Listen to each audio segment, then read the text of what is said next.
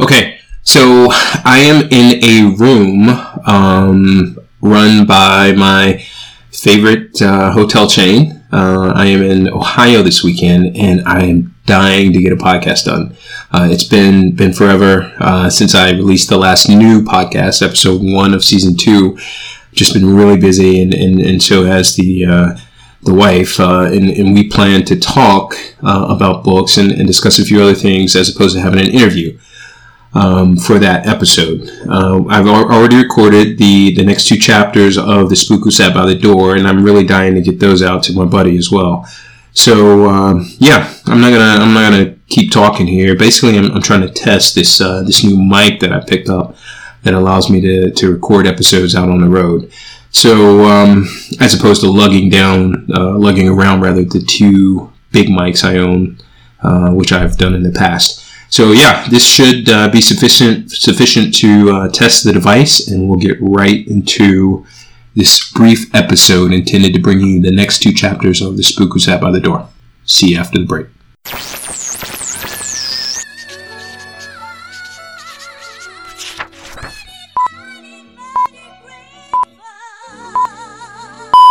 Hey, it's in a book. I am Lawrence Rouse, your host. I am coming to you from Raleigh, North Carolina, and you are listening to It's in a Book.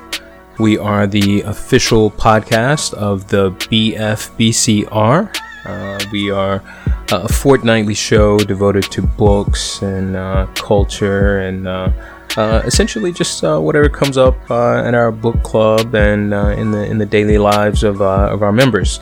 Uh, for, right now, that that's mostly mine, um, but we we will be, you know, sampling the offerings of, of each and every one of the guys at some point. Um, so um, yeah, right now we are in the midst of a ten episode sweep here covering uh, the wonderful book by Sam Greenlee, The Spook Who Sat by the Door. Uh, we, we started this uh, season two, uh, devoted to those 10 episodes. Uh, a couple of weeks ago, so right now we're right on schedule uh, with with the, the fortnightly plan. Um, if it's possible, we'll bring you the next episode even even sooner than that. But work is, is really busy right now, as you'll see as you listen to the brief podcast we've prepared for you uh, before getting into the next two chapters of The Spook Who Sat by the Door. Um, I'm not going to belabor the point long. Um, had a, a, funny little uh, talk with, with my wife the other night in bed um, with regard to the show, and, and very briefly we, we touched on The Spook Who Sat by the Door, but uh, I, I, found it amusing, uh, if, if, nothing else. Um, and uh, I hope you'll enjoy it as well. Uh, so yeah, right after that, we're just gonna let the the third chapter of the Spook Who Sat by the Door uh, play out for you. Um, and uh, if you head out to the website, you can of course find chapters one through four now consecutively uh, placed for your listening enjoyment. Um, thanks for coming back to to see what we have to offer this fortnight. It's in a book. See you after the break.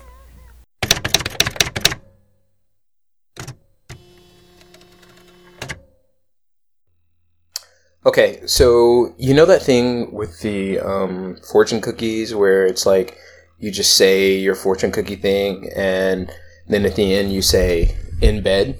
Yeah. So okay, right. Oh, all right. You're you're early. You're early. That was oh, that was sorry. supposed to be just me. So um, for the podcast, I have been trying to chase my wife down to talk about books, uh, talk about podcasts, talk about book clubs. You're early again. Um, uh, and it just hasn't been working out. Like, she's started new stuff. She's super busy. I have something going on at work right now. I'm super busy. The kids are busy. Even Francis is busy. He's he's here right now. Hey, Francis. Oh my God! You're supposed to say in bed. Oh. He's here right now. In bed. Yes. So anyway, we're in bed. And uh, in keeping with the opening, with the lead for this podcast, um, we are taking advantage of this opportunity both to get some uh, some content for the podcast uh, so that I can finally get my good friend uh, Francis. Don't put your head there. Um, the Especially next, in bed, Francis.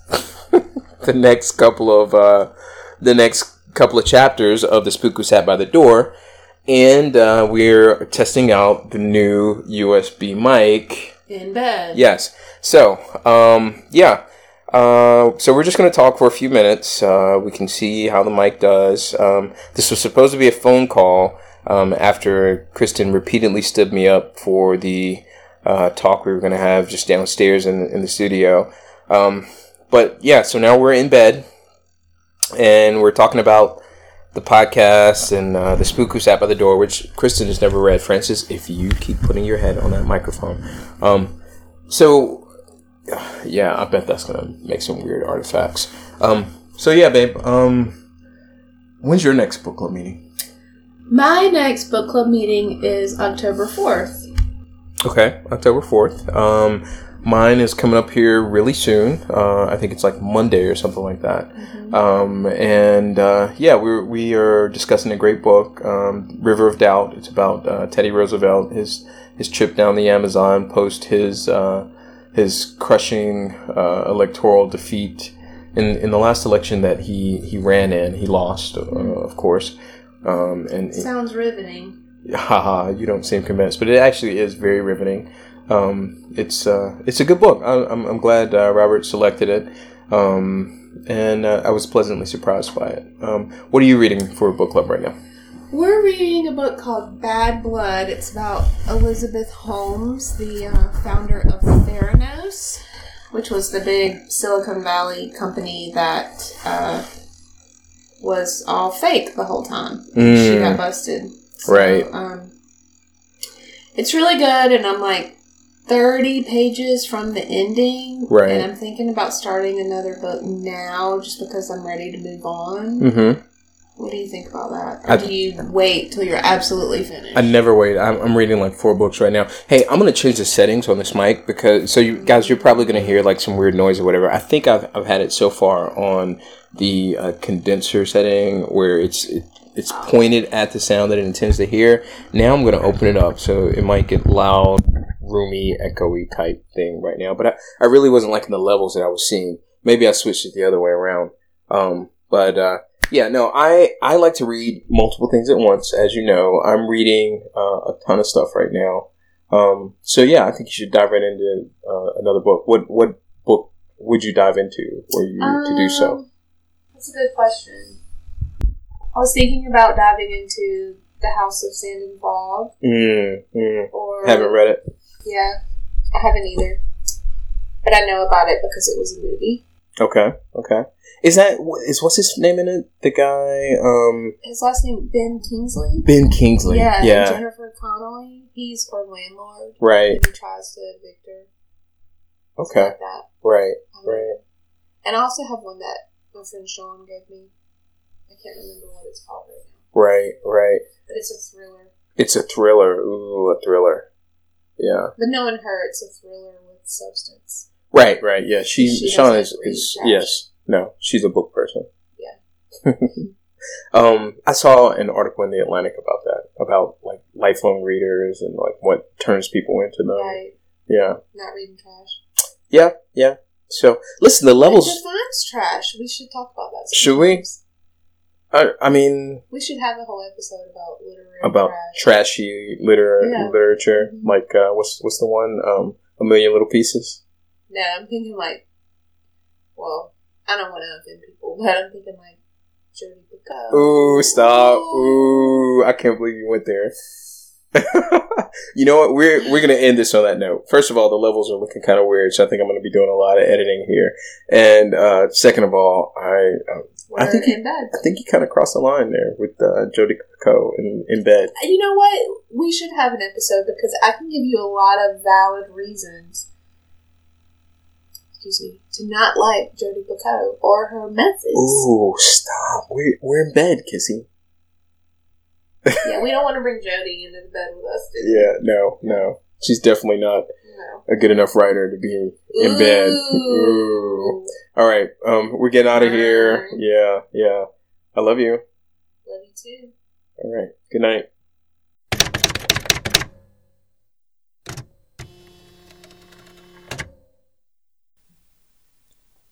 Chapter 3 The director of the school reported to the general on the new group. General, I'm afraid that there's at least one who might stick it. I thought you told me only two weeks ago that there was hardly a chance that any of that group would last. That's correct, General. Even with the facts on paper before me as I made the report, I somehow forgot that the man existed. He has a way of fading into the background. You can't remember his face or what he looks like or what he has said even minutes after you've spoken to him. But the records speak for themselves. He leads the class in everything, and his marks are above average, although not by much, for our regular classes. Who is the man? His name is Freeman, sir. Is that the one who had the altercation with Calhoun? Yes, sir. And Sue reports that he could have killed Calhoun. Sue thinks him one of the finest natural judoists of his experience. But Calhoun is rated one of the best men we have in hand to hand combat. That's true, General. But in all honesty to Calhoun, this man has had several years of experience as a judoist. He has fought in the Midwest Regional Championships for the last three years, qualifying for the national finals, but refusing the trip because of work commitments. Our physical instructor considers him one of the finest natural athletes he has ever seen. True, they do make good athletes, great animal grace and reflexes. I'm disappointed, however, in Calhoun. He should have never lost his head, challenged the man. Sue indicates there was no provocation. He's just too dedicated to the agency. Can't stand the idea of standards being lowered. You can't say I disagree with them. Well, he has a chance to prove himself in Yemen. The general picked up some papers from his desk in dismissal. When the director of the school had almost reached the door, the general lifted his head. This man Freeman, if he survives this group, is to go into the incoming class. He might do well among his own people, but competing with whites might be another cup of tea. He is not to be treated unfairly, but he is not to be given any advantage either. The general motioned the director back to the chair. What kind of man would you say he is? Well, slow witted, a plotter. He studies five hours a day, seven days a week. Only in athletics does he seem to do things naturally. Physically, he could be expected to react instantly and efficiently. But in a mental crisis, I don't know. I thought as much. Then there's no question of his going into the field. Even if he does survive the group, we cannot subject the lives of other agents in the field to his deficiencies. We will find something for him here in headquarters. Thank you. That'll be all. Keep me posted on this group. Two weeks before the scheduled ending of the training, Freeman was alone. He watched the last of the group leave. No one bothered to say goodbye. Freeman had no friends among them, and his continued presence in the camp was an insult. He settled himself in front of the television set and pressed the remote control button and watched the white fantasy world in full color. Freeman finished the course and was congratulated in a small ceremony in the director's office. There were to be three weeks before the new group arrived, and he elected to remain in the camp except for a few days' leave. He drove to an all Negro housing development just across the Anacostia River and applied for a one bedroom apartment. He then drove to New York and checked into the Hotel Theresa in Harlem. He made the rounds of the Harlem bars the first evening before heading downtown to the jazz joints. His Robert Hall suit and two pointy shoes were in the hotel closet, his gold edged tooth cap in a plastic container in the bathroom, a plain one replacing it. He wore black rimmed glasses of plain glass, quarter Cordovan bluchers, a button down shirt of English Oxford, and a dark sharkskin suit from J. Press. He saw Thelonious Monk at the Five Spot, the band with Johnny Griffin, Charlie Mingus at the Village Gate. He saw Three Penny Opera in the Village and Five Finger Exercise, The Night of the Iguana, and I Can Get It For You Wholesale on Broadway. He visited the newly opened Guggenheim and decided that Wright had goofed, but he enjoyed the Kandinskys. He visited the galleries on 57th Street and the Museum of Modern Art. His second night, he found a six foot, compatible whore who knew the night clerk at his hotel. He tipped the night clerk and the bellboy on duty, and each night after that he would meet her in the bar between two and three, and they would spend the night in his hotel room. He purchased 16 books, but deferred delivery until further notice. The CIA Freeman would not have read those books. Freeman left his suit, shoes, shirt, tie, and tooth cap in a bag with instructions that they be delivered to the storage company that stored the rest of his clothing, records, books, and paintings that had no business in his new existence. He would establish a New York base later. He had pondered the danger of leading a double life and decided that the strain of squaredom would have to be eased somehow from time to time. The few days in New York, doing the simple things he had done, had convinced him now more than ever that this was important.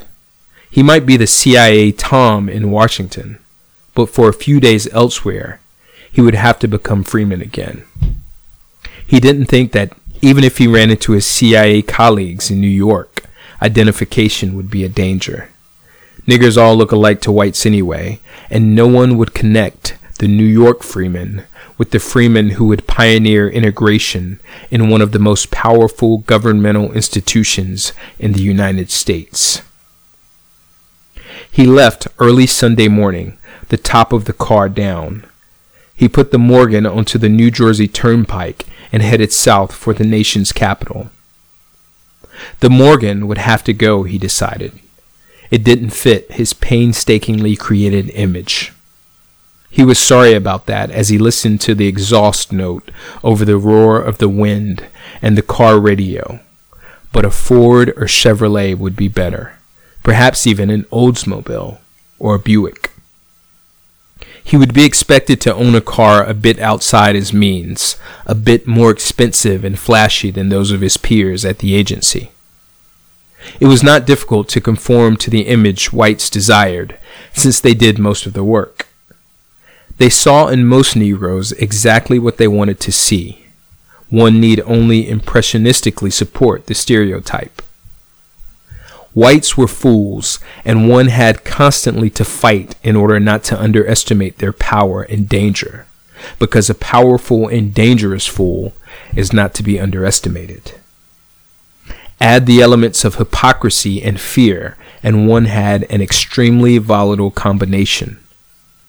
It was a combination that could easily blow the country, even the world, apart. In the Army, Freeman had learned to respect but not fear the potential danger of explosives. Rather, he had learned how to use them. He did not, as did the African diplomats, have difficulty with lunch on Highway 1 because he did not bother to try to get a meal in the greasy spoons and truck spots that dotted the highway like cancerous growths of chrome and neon. He stopped along the highway and ate a lunch he had packed the night before from a delicatessen. A pre-mixed martini over the rocks from a thermos, a cold chicken with potato salad, a mixed salad with oil and vinegar dressing, and a small bottle of Chablis, which he had chilled in the cracked ice of the cooler. Finished, he discarded the ice, repacked the container, and lay back on the army blanket he had spread under a tree and slept for an hour. He reached Washington just ahead of the incoming weekend traffic and was in camp in time to shower and catch Ed Sullivan on television after a light dinner in the camp dining room. An agent as Freeman had anticipated, had checked his movements in New York, checking routinely at the hotel and questioning the whore with whom Freeman had slept. They would not find much, since Freeman knew that the people with whom he had talked would have seen nothing out of the ordinary in either his dress or his behavior. Besides, Harlem Negroes, particularly hotel employees and prostitutes, seldom tell white men very much, especially those who look and act like cops, regardless of what they claim to be. Free of classes, Freeman increased his personal study and was able to spend each day working with Sue on the mat. He added karate to his repertoire of judo and jujitsu and spent time as well on the range, firing pistols, rifles, and shotguns, as well as his more favored automatic weapons. Freeman spent each weekend in Washington and became convinced that it is one of the squarest towns in the world. Within walking distance of the immaculate white neoclassical center lie some of the worst ghetto slums in the United States. The bigots on Capitol Hill need look no further than a few hundred yards to convince themselves of the inherent inferiority of Negroes. And controlling the Capitol like a colonial fiefdom, they can ensure that things will not change racially. He found a whore on U Street and would spend time with her each weekend in a bed in a hotel in the ghetto. She was questioned as well. Look, honey, what kind of cop you say you were? I'm not a police officer. You look like a cop to me, baby. How come you asking me stuff about this cat? He in trouble? He's a nice John. What make you think I'm going to tell you anything? I'm not a policeman, but I do have police friends. Like that, huh? I wondered when you start leaning on me. You Ofays never know different, no matter how you look. And you college cats with the smiles and pink baby faces, the worst. Okay, what do you want to know? He slipped her a 20. She picked it up from the table, never taking her eyes off his face. Have you ever known him to take dope? Marijuana?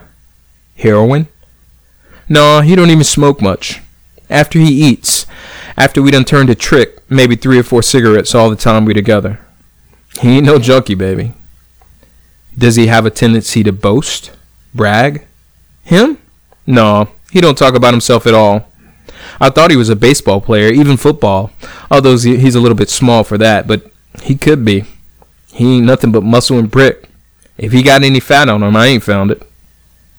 Does he gamble? No. One night I took him up to a place. Cat owed me some bread and I had to collect. Little poker, little craps. He just watched, and when we through, we leave. Tell you something about that man, though. People don't give him no shit. He move quiet, don't say nothing, but I seen some bad cats move around him. This cat owed me the bread. He don't want to pay it. I don't tell him nothing about it. What you say his name, Freeman? I don't say nothing about him being my man.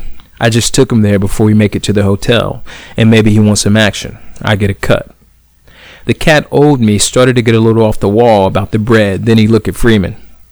He just standing there watching the crap game, quiet, ain't bothering nobody. But this cat owes me the bread. Look at him, and then look at me, and baby, he give me the bread. And that cat, one of the baddest men in D.C. He make two of Freeman, but he don't want no part of him. He ain't my man, and it wasn't his scene, but I thought about it, and if I had trouble that night, he'd be in it. And he ain't romantic about chicks on the block. Never comes on like a social worker. How a nice girl like you get into this shit? Let me take you out of it, baby. None of that shit. I'm a whore, and he knows it, but he treats me like a queen. I think he put me on for a long time, and then I get to like it. He can put me on as long as he wants. I dig the way he treats me. I'm a whore. He knows it, I know it, but when I'm with him, he makes me feel like a queen. What about his sexual habits? Anything, well, unusual? She looked at him through narrowed eyes. So that's your scene? Well, baby, 20 bills ain't enough for no freaks. Come again. A little more bread, dig? I know some chicks don't deal in nothing but freakish tricks, but that ain't my scene. And don't start no shit about the man. I ain't on junk, and I can always get my hat and make it to Baltimore. Dig? He gave her another 20, blushed furiously, and damned the woman for sensing what no one else knew that he enjoyed this part of his job, to his shame. Nothing fancy, Little straight up and down mostly. Blowjobs ain't his scene. He don't mind a little head now and then, but before the deal goes down, he wants to make it straight. No way out positions or jazz, whips and wet towels, no gimmicks. He just likes to screw, baby. Now, don't be disappointed. Now, I could tell you about some real freaks. I got a trick a white boy like you come down here once a week just to listen. Get his cookies every time. You want to hear some scenes, honey? Or maybe you want me to get a show together. Straight, gay, or both. Anything you want, baby. They were sitting in the back booth of a long, narrow, and very dark bar on U Street. She stroked his thigh and confirmed his excitement. This was the easiest trick she had in a week. She wondered how much she could milk him for. Would you say that he might have homosexual tendencies? She threw her pretty black head back and laughed. Him? Man, you wasting your time there. He wouldn't make that scene for nothing. If you got a thing for him, look someplace else. Shit, I ought to know what I'm talking about. I make it that way myself, and it takes one to know one. Anybody could turn me straight. It could be him. I mean, he don't need no fake scenes, and he just wants a good professional job. But sometimes he really turns me on, and I ain't had no thing for a man in years. No, baby, he ain't gay.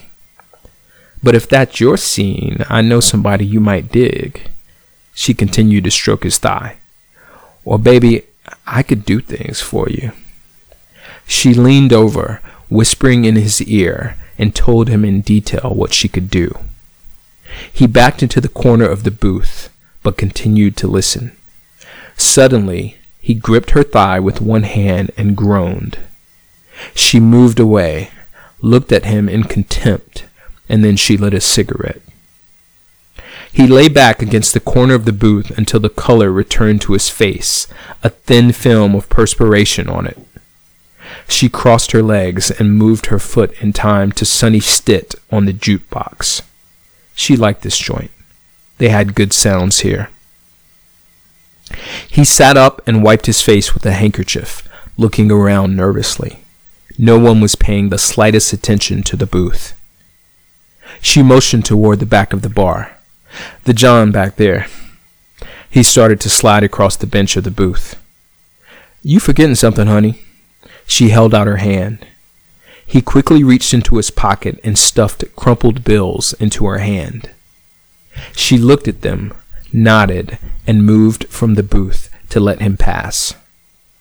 She smoothed her red dress, thinking that his grip on her thigh might leave a bruise. She walked to the bar and ordered a drink, fixed her hair in the mirror, and straightened her red dress on her shoulders. She had never worn red before. She had been told all her life that she could not because she was too black. But Freeman had told her that she should wear it because she was a Dahomey queen. She had gone to the library to find out what he had meant because he wouldn't explain and asked for the book he had written down for her. She had found that he was talking about Africa, and at first had been angry. But there was the picture of a woman in the book that had looked enough like herself to startle her. Hair kinky and short cropped, with big earrings in her ears. She had taken the book out of the library and painfully read it in its entirety.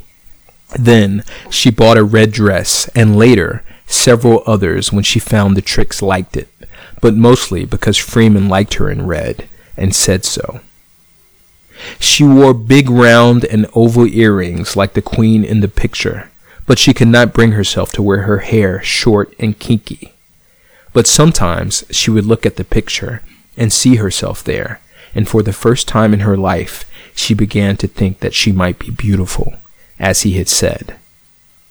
She returned to the booth and sipped her new drink. The trick returned from the John, all policeman like and white man strong. He thanked her for her information and cautioned her not to say anything to Freeman. He could not look her in the eye. She blew smoke into his face, and he left. She would need no more tricks that night, and she had done better than for a full weekend with the Patty boy. She walked to the phone booth and called her chick. Honey, got a scene working. I won't be able to make it tonight. Big bread. See you tomorrow, huh? Of course I miss you. Be cool, baby. Mama will make it up tomorrow. Bye now. She walked out into U Street and took a cab to a small efficiency apartment that she kept for herself. Even her woman did not know of its existence, and she used it when she wanted to be alone. She wanted to be alone tonight and to think about Freeman. She might invite him to her apartment the coming weekend instead of making their usual hotel routine. Men were not her scene, she knew, but she liked that man. She knew soon after she entered the apartment that she would invite him there.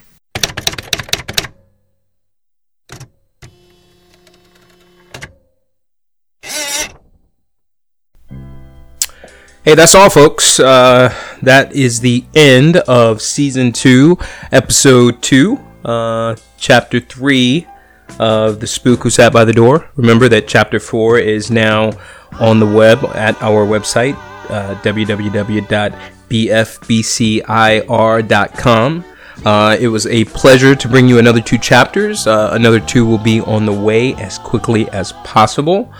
Um, thanks for, for showing up to, to listen.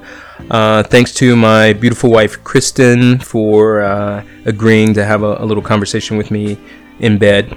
And uh, thanks to Francis, our, our gorgeous uh, Cocker Spaniel, for rubbing against the microphone as often as he could uh, in an attempt to, to sabotage our, our doings there in bed.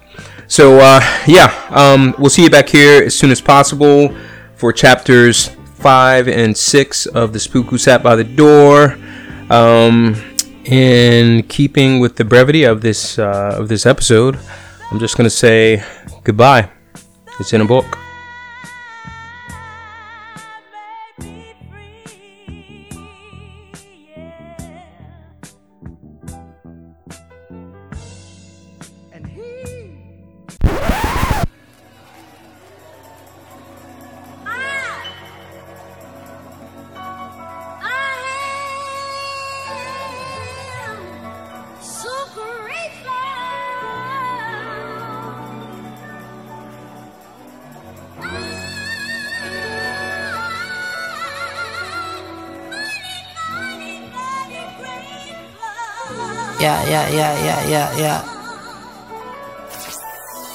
Uh.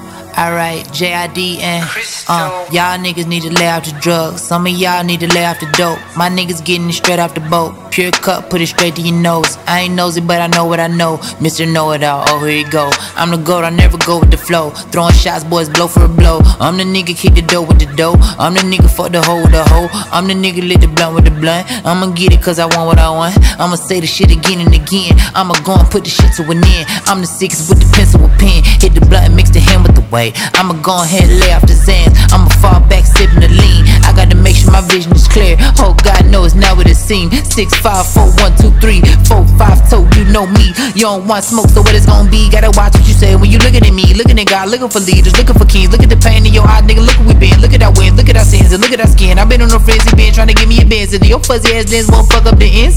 Oh God, know where are my friends? Lord forgive me, yeah, I need to repent. My blood need to lay off the drugs. Yeah, God ain't praying enough. Niggas die, we ain't saying enough. Cops fire, stockpiling, rock wildin', tell my little niggas off the stuff. Ronald Reagan, I can't think I'm enough. Nah, I'm playing nigga racist, fuck. Told my nigga if he left a pack